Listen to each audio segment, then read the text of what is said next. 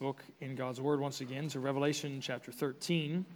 Uh, we come to the first of what we trust will be two sermons in Revelation chapter 13 as we want to look this evening at the first 10 verses. You know, if you were to ask our, our daughter Sarah what immediately comes to mind if you uh, gave her the word beast, she would almost certainly say one of two things. It's either our van, which is known as the Black Beast, or it would be Beauty and the Beast, because she's very much enjoying that Disney tale these days. But if you were to ask the Apostle John what came to mind if he thought about a beast, he's getting ready to tell us in this incredible picture in the first 10 verses. So let me read them for us tonight and pray that our study would be blessed and we'll begin. So listen now as God speaks to us yet again through his perfect and powerful word. And I saw a beast rising out of the sea with ten horns and seven heads, with ten diadems on its horns and blasphemous names on its heads. The beast that I saw was like a leopard. Its feet were like a bear's, and its mouth was like a lion's mouth. And to it the dragon gave his power and his throne and his great authority. One of the heads seemed to have a mortal wound, but its mortal wound was healed. And the whole earth marveled as they worshiped the beast. And they worshiped the dragon, for they had given his authority to the beast, and they worshiped the beast, saying, Who is like the beast, and who can fight against it? And the beast was given a mouth, uttering haughty and blasphemous words. And it was allowed to exercise authority for 42 months. It opened its mouth to utter blasphemies against God, blaspheming his name and his dwelling, that is, those who dwell in heaven. Also, it was allowed to conquer to make war on the saints and to conquer them. And authority was given it over every tribe and people and language and nation, and all who dwell on the earth will worship it. Everyone whose name has not been written before the foundation of the world in the book of life of the Lamb who is slain. If anyone has an ear, let him hear. If anyone is to be taken captive, to captivity he goes. If anyone is to be slain with the sword, with the sword must he be slain. Here is a call for the endurance and faith of the saints. Thus far, the reading of God's word. Let's pray once again.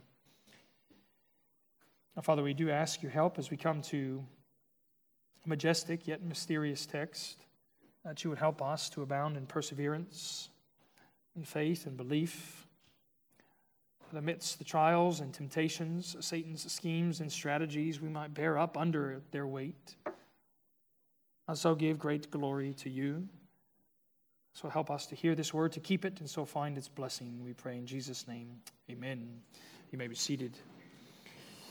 What we tend to call the second persecution of Christians is a time period that you might date from AD 89 to 96, thereabouts.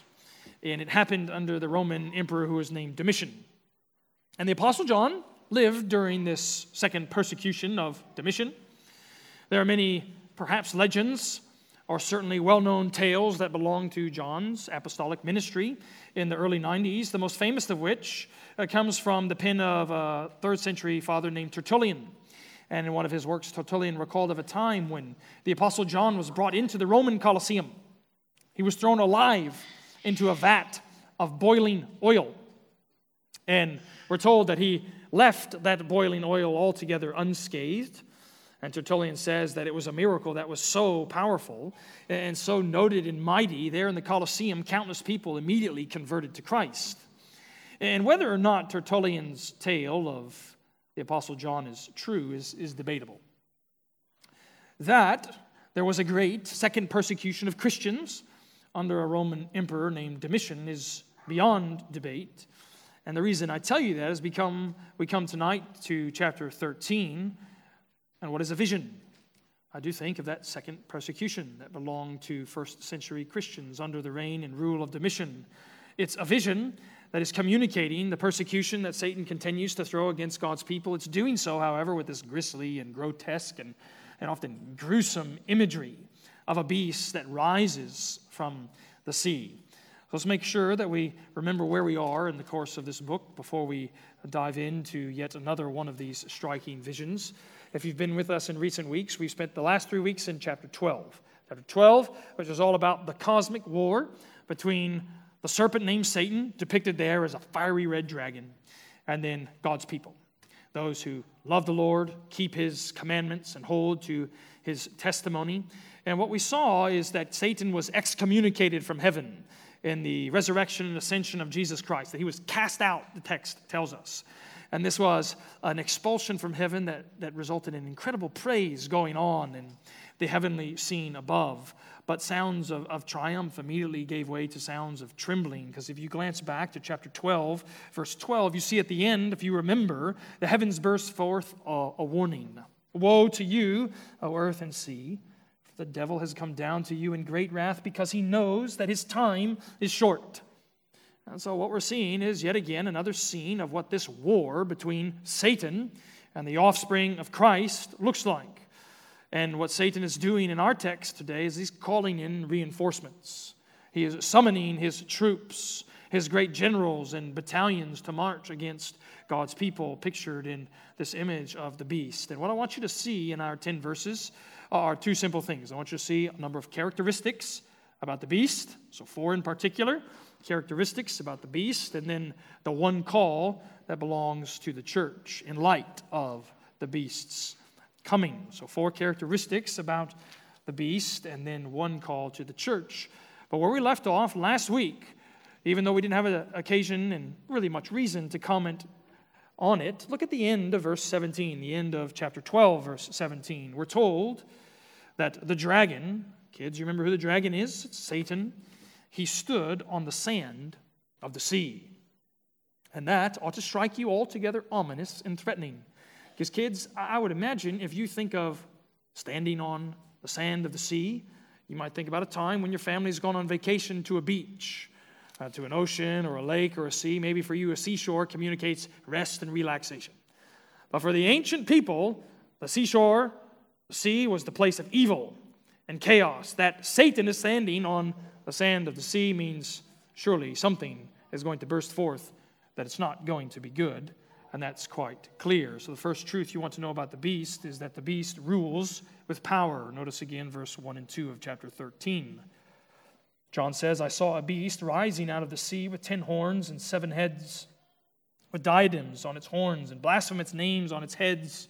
Students, you'll notice in verse 2, he was like a leopard and, and a bear and a, lion, all rolled up into one. This, this fearsome foe of God's people is rising forth to wage war against God's people. And the initial question we, of course, ask to ask is who is the beast? Or what is the beast? Uh, depending on your church background, you might belong to a tradition as you grew up, or maybe in recent years, that ordinarily would say the beast is none other than the Antichrist that's going to come forth at the end of the age. And what's better or certainly more helpful in, in understanding this, is recognizing the language uh, of the beast. It just comes from Daniel chapter 7. And Daniel chapter 7 pictures these beasts as idolatrous kingdoms, sinful empires. And so we need to understand, I do think, the beast as an idolatrous kingdom or a sinful empire belonging to that first century world in which John wrote. And so I do think the immediate reference of the beast is none other than the Roman Empire. And we're going to bear that out in a few ways in, in just a second. A Roman Empire that sought to bring itself a claim that belonged to God alone and certainly uh, brought great persecution and war against the church. But uh, notice how the end of verse 2 underscores the beast's strength. And to it the dragon gave his power and his throne and great authority. All right, simple truth number one the beast rules with power. Number two, the beast receives worship. Receives worship. Notice verse 3 as it continues. One of its heads seemed to have a mortal wound, and its mortal wound was healed, and the whole earth marveled as they followed the beast.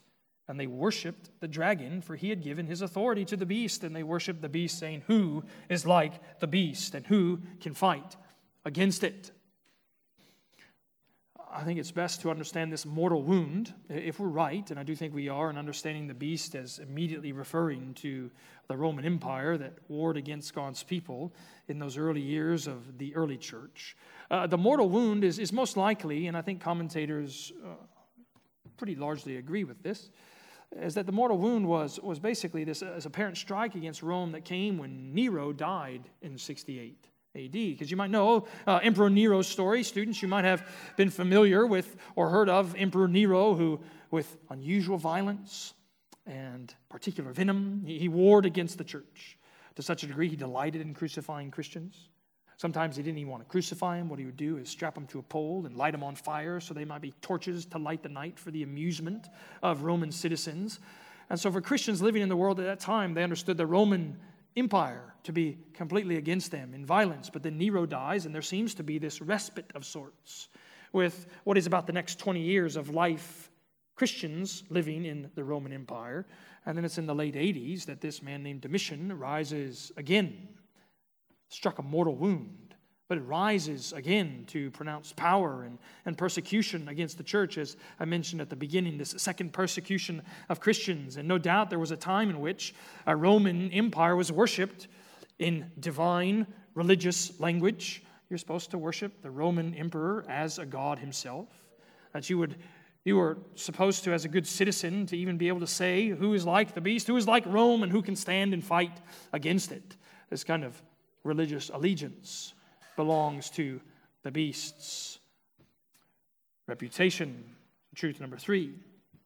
The beast ridicules the truth. The beast ridicules the truth. Look at verse 5 and 6. And the beast was given a mouth uttering haughty and blasphemous words, and it was allowed to exercise authority for 42 months. It opened its mouth to utter blasphemies against God, blaspheming his name and his dwelling, that is, those who dwell in heaven. My kids, you, you might remember, I hope you do remember what this, this number and phrase of 42 months represents, because it's shown up a bunch in the book of Revelation 42 months or 1,260 days. And we've said over and over that it just represents the, the period of the church's life between the comings of Christ, meaning his, his coming to heaven in his ascension and his coming from heaven at the last day. That the beast, Satan's general, if you will, is going to continue to war against the church throughout the ages. And I do believe it's thus right for us to understand that what you have throughout the ages is these political empires, these worldly kingdoms and powers rising up and warring against the church. Do you not even think that there might be some in the world today that embody the beast as it's depicted here in Revelation chapter 13? One of the more notable times in recent memory in our world was in World War II with Hitler's Nazi Germany. Uh, they accrued to themselves these world powers, uh, not just power and strength and a desire to kill and crush the church, uh, but, but language that is utterly full of blasphemy. So, in Hitler's reign there in Nazi Germany, he would recruit young teenage boys into Hitler's youth army. And here's the song, or at least the first few phrases from the song that they had to learn. And tell me if this doesn't sound like beasts, blasphemy. We are the happy Hitler youth. We have no need for Christian virtue, for Adolf Hitler is our intercessor and our redeemer. No priest, no evil one can keep us from feeling like Hitler's children. No Christ do we follow, but Horst Wessel, which is a German figure of great significance in Hitler's Nazi party. But of course, there is the beast rising, ridiculing the truth. And I hope, students, you've paying attention if you've been with us over these weeks in Revelation. I hope you're realizing that Satan's preferred tactic, it seems like, according to this book, and surely it's true according to all of Scripture, is falsehood, it's error, it's, it's false teaching. Over and over, he's trying to swallow up, drown the church with his deceptive teaching.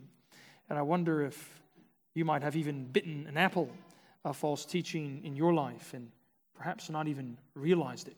So subtle is Satan's temptation against you as he and his beast ridicule the truth. So, number one, rules with power. Number two, receives worship. Number three, the beast ridicules the truth. Number four, the beast reigns over unbelievers.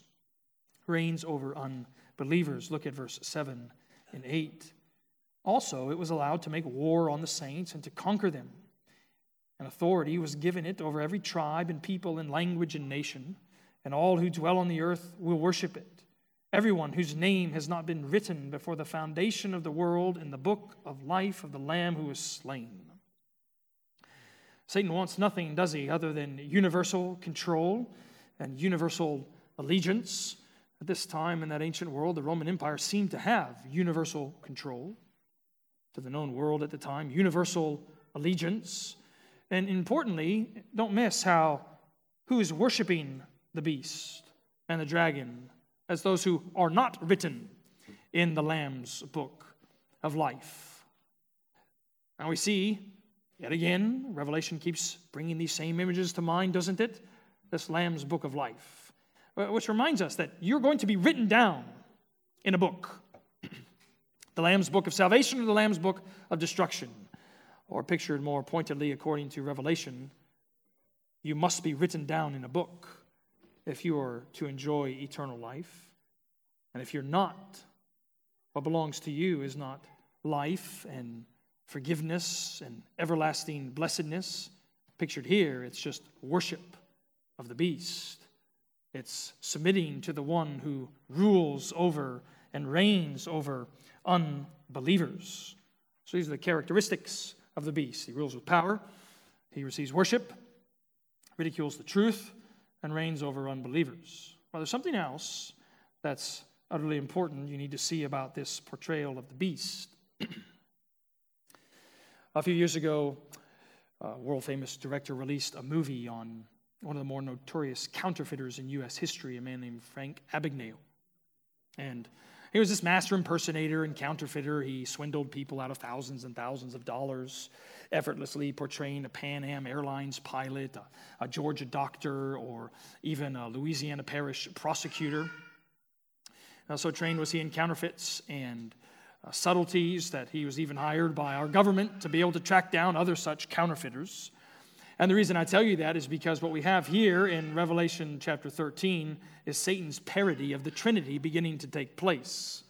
Because you need to see how strikingly, in just even these first eight verses, what you see Satan doing is offering, is, is offering what really isn't even a subtle attempt to parrot the Father and the Son. Next week, with the second beast, we add the Spirit in there as well. So notice, what you have at the beginning of this chapter is Satan himself, the dragon, portrayed as though he is God the Father. He's creating from the chaos of waters his image, who is the beast, and the beast comes forth which is this satanic parody and counterfeit of the Lord Jesus Christ himself. Because if you just glance down at the verses there and you even have revelation language in the back of your mind, notice uh, these similarities between the beast and the Lord Jesus Christ. The beast has 10 crowns. Revelation 19 tells us Christ has many crowns. The beast has blasphemous names written on him. Revelation 19 says Jesus has worthy names written on him. You see, of course, the dragon gave the beast authority and power and a throne. Does not the Father give Jesus authority, power, and a throne? The beast, strikingly, has a fatal wound, which counterfeits Christ's resurrection, because his healing is one of the features, according to Revelation 13. The beast's healing is one of his features that attracts his followers. Isn't it true that the Lord's rising is that central gospel truth we even reflected on this morning that attracts worldwide worship as it ought to. Worship is, of course, directed to both the dragon and the beast, just as worship is dragged, uh, directed to the Father and the Son. The beast attracts the worship of the whole world, just as Jesus Christ is to be worshiped universally. The beast utters blasphemies while Christ utters praises. The beast makes war against the saints while Christ makes war against the beast. The beast is rising, and it's little more than a demonic parody and counterfeit of the Holy Trinity. And you'll see next week it comes complete when the second beast arrives along the way. So, if these are the characteristics of the beast, this is the counterfeit of Satan's strategy. What then is the one call to the church? Well, that comes in verse 9 and 10. Notice how verse 9 begins. If anyone has an ear, let him hear. Now, students, can you think about a time that we've heard those phrases in the book of Revelation? That's how each one of the seven letters to the churches back in chapter 2 and 3 ended. And those letters came from Jesus Christ, these urgent and clear words So we must then think, if it shows up again, these phrases in verse 9, urgent and clear words are getting ready to come. And what comes? Look at the beginning of verse 10. If anyone is to be taken captive, to captivity he goes. If anyone is to be slain with the sword, with the sword must he be slain. Of course, as the original hearers of John's apocalypse would have heard this, they would have understand the reality of what's being said here. Yes, some of us are going to be imprisoned for our holding to Christ's testimony. Yes, indeed, some of us are going to even be slain for keeping God's commandments, such as the violence and the vehemence of the beast as he wars against the church. And so then be not surprised as you evaluate and even analyze church history that this seems, doesn't it, to have almost like a cyclical reality in the church's experience. Even now, it is in other places in the world that the beast is rising against the church, where individuals are imprisoned. Individuals more than we often even realize in North America. Christian brothers and sisters around the world being slain for their faith. He who has an ear, let him hear. The beast's power and persecution is coming. So the call then is how we end at the end of verse 10. Look at what it says. Here is a call for the endurance and faith of the saints. Another time in history when I do think the beast rose was in the 1550s in England uh, when a monarch named Bloody Mary was trying to eradicate Protestant gospel truth from the land. And what she ended up doing, which was almost a Holocaust for the time, is round up uh, hundreds uh, of pastors and noted church leaders who were preaching the truth of Jesus Christ, and she would burn them at the stake. And two of the most famous Marian martyrs were Hugh Latimer and Nicholas Ridley, these two brilliant preachers in England at the time. They were close friends, and they were actually martyred. They were executed on the same day, right next to each other. They were strapped to these poles, and kids, you can picture this, this firewood being set all around them because soon enough they were going to be lit up as a flame, that their flesh would be consumed. Such was their offense for preaching the gospel. And famously, what happened even that day is that Hugh Latimer looked over across the way. It's the final recorded words that we have. And he said, Be of good cheer, Mr. Ridley, and play the man. So, in other words, endure and believe. Be strong. We shall light this day such a candle that by God's grace in England, I trust, shall never be put out. And you would have a good reason, maybe even this year, to read stories, good accounts of Christian martyrs that kept to the call of our text. Because as we close, let's just notice the two parts of that call. We resist the beast. So, what's the call? The call is to resist the beast. How do we do that? Number one, we resist by enduring. Here is a call for the endurance of the saints. In the original language, the word therefore endure just means more literally to remain under. And certainly in our time, we don't face this kind of persecution, do we? But I think it is necessary and even good for us tonight to consider what kind of satanic strategies, devil's temptations and trials might come our way that we're meant to remain under to endure. I wonder if by God's strength you're bearing up underneath them. How even can you bear up underneath them? I think that's really the second part, isn't it? We resist the beast by believing, is what it says. Here's a call for the endurance and faith of the saints. How is it that Christian martyrs from the first century on uh, can face these satanic attacks with striking courage? An altogether compelling bravery. That's because they're enduring in faith. But they know that Revelation 12 is true, that Jesus already has cast out Satan. They know that Satan no longer has a hold on them. He no longer is able to make an accusation against them. They know that Satan already has suffered that mortal wound from which he's never going to recover. Of course, even as we think about uniquely on this day, they know that Jesus Christ has risen that has broken Satan's chains. Satan lost the keys of death and Hades because Jesus took them back for himself. That's enduring and believing. That's knowing that things are going to get better, that Christ has conquered, that the victory is on the way. So, yes, you might be thrown into prison. Yes, you, you might be slain. But this is not the end. For Christ Jesus has already won. So the call is for you, I, I know, in one way or another in your life, even this day. The call is to resist the beast by enduring, to resist the beast by believing, as we know, don't we, that Jesus Christ, for the joy that was set before him, he who is the author of our faith, endured the shame of the cross, that he might bring you and me, sinners, unworthy of his grace, but only by his mercy into God's eternal favor. And so join him in the victory march of defeating the beast. Let's pray together.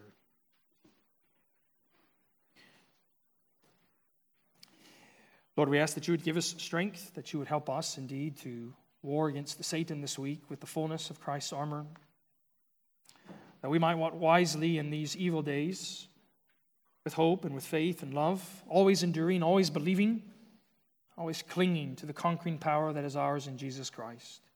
And we pray all of these things in his wonderful name. Amen.